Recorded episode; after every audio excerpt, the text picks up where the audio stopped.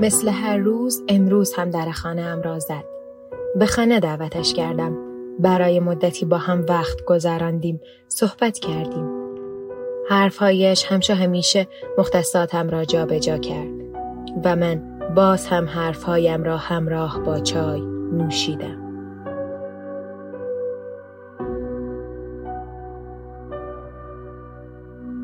خیلی مهربان است. همیشه توصیه هایی برای من دارد. سال هاست که همچه گذشته فقط گهگداری به سراغم نمی آید. کافیست فکری در سرم عبور کند. حرکت در اندامم نفوذ کند و انتخاب شروع به اقدام کند. او قبل از هر چیز و هر کس خودش را می رساند. به خاطر ندارم آیا مادرم هم انقدرها مراقب من بود که او الان حواسش به من است؟ خیال می کنم عاشقم شده باشد.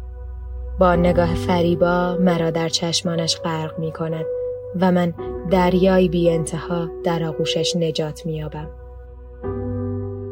مهره مار دارد با هوش است و محافظ کار. چارچوب ها را می شناسد مرزها را از بر است. پاسخ همه سؤال ها را می داند گویی از آینده آمده است. که می داند فقط از من می خواهد تا گوشهایم را به او بسپارم. من تک تک حرفهایش را میشنوم و با منطق میپذیرم. هنوز نمی‌دانم آیا من به کافی مشوقه خوبی برایش هستم؟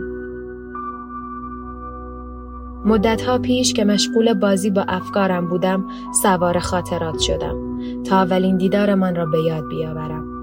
عقبتر رفتم. گذشته روبرویم ایستاده بود. منتظر ماندم تا آن روزها را برایم به نمایش بگذارد.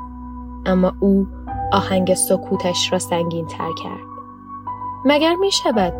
سالهاست او را می شناسم اما جز آوا چیزی از او در خاطرم نیست. امروز هم آمد در حالی که سرش به انتهای چارچوب در می رسید پالتوی مشکی رنگی به تن داشت که برای رسیدن به زمین کوتاه بود مرا به آغوش کشید و هر آنچه برای بقا بدان احتیاج داشتم را برایم مرور کرد. یادآور شد که چقدر دنیا تیره و تار است. گفت تا فراموش نکنم فاصله ها را با خطکشی که قبلترها به هم هدیه داده بود اندازه گیری کنم. یادآور شد کجا نروم، کجا بیستم، کی شتاب کنم، کی سکوت کنم، چه چیز بگویم، چه چیز نگویم. حیرت آور نیست؟ حتی دوست داشتنی تر بودن من برایش اهمیت دارد. کاش برای جبران این همه توجه کاری کنم. با خودم فکر می کنم چطور می توانم مشوقه بهتری باشم. تصمیم می گیرم او را از احساسی که دارم با خبر کنم. شاید شعری بنویسم یا نامه ای آماده کنم. اما تا به نتیجه رسیدم باز هم آمد. نمی‌داند می‌خواهم برایش چه کار کنم. اما بارها گفته بود که با نوشتن مخالف است.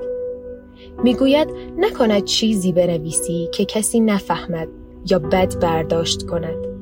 راست هم می‌گوید. ولی این بار فرق دارد. مخاطبم خودش است. بالاخره راهی برای نوشتن پیدا می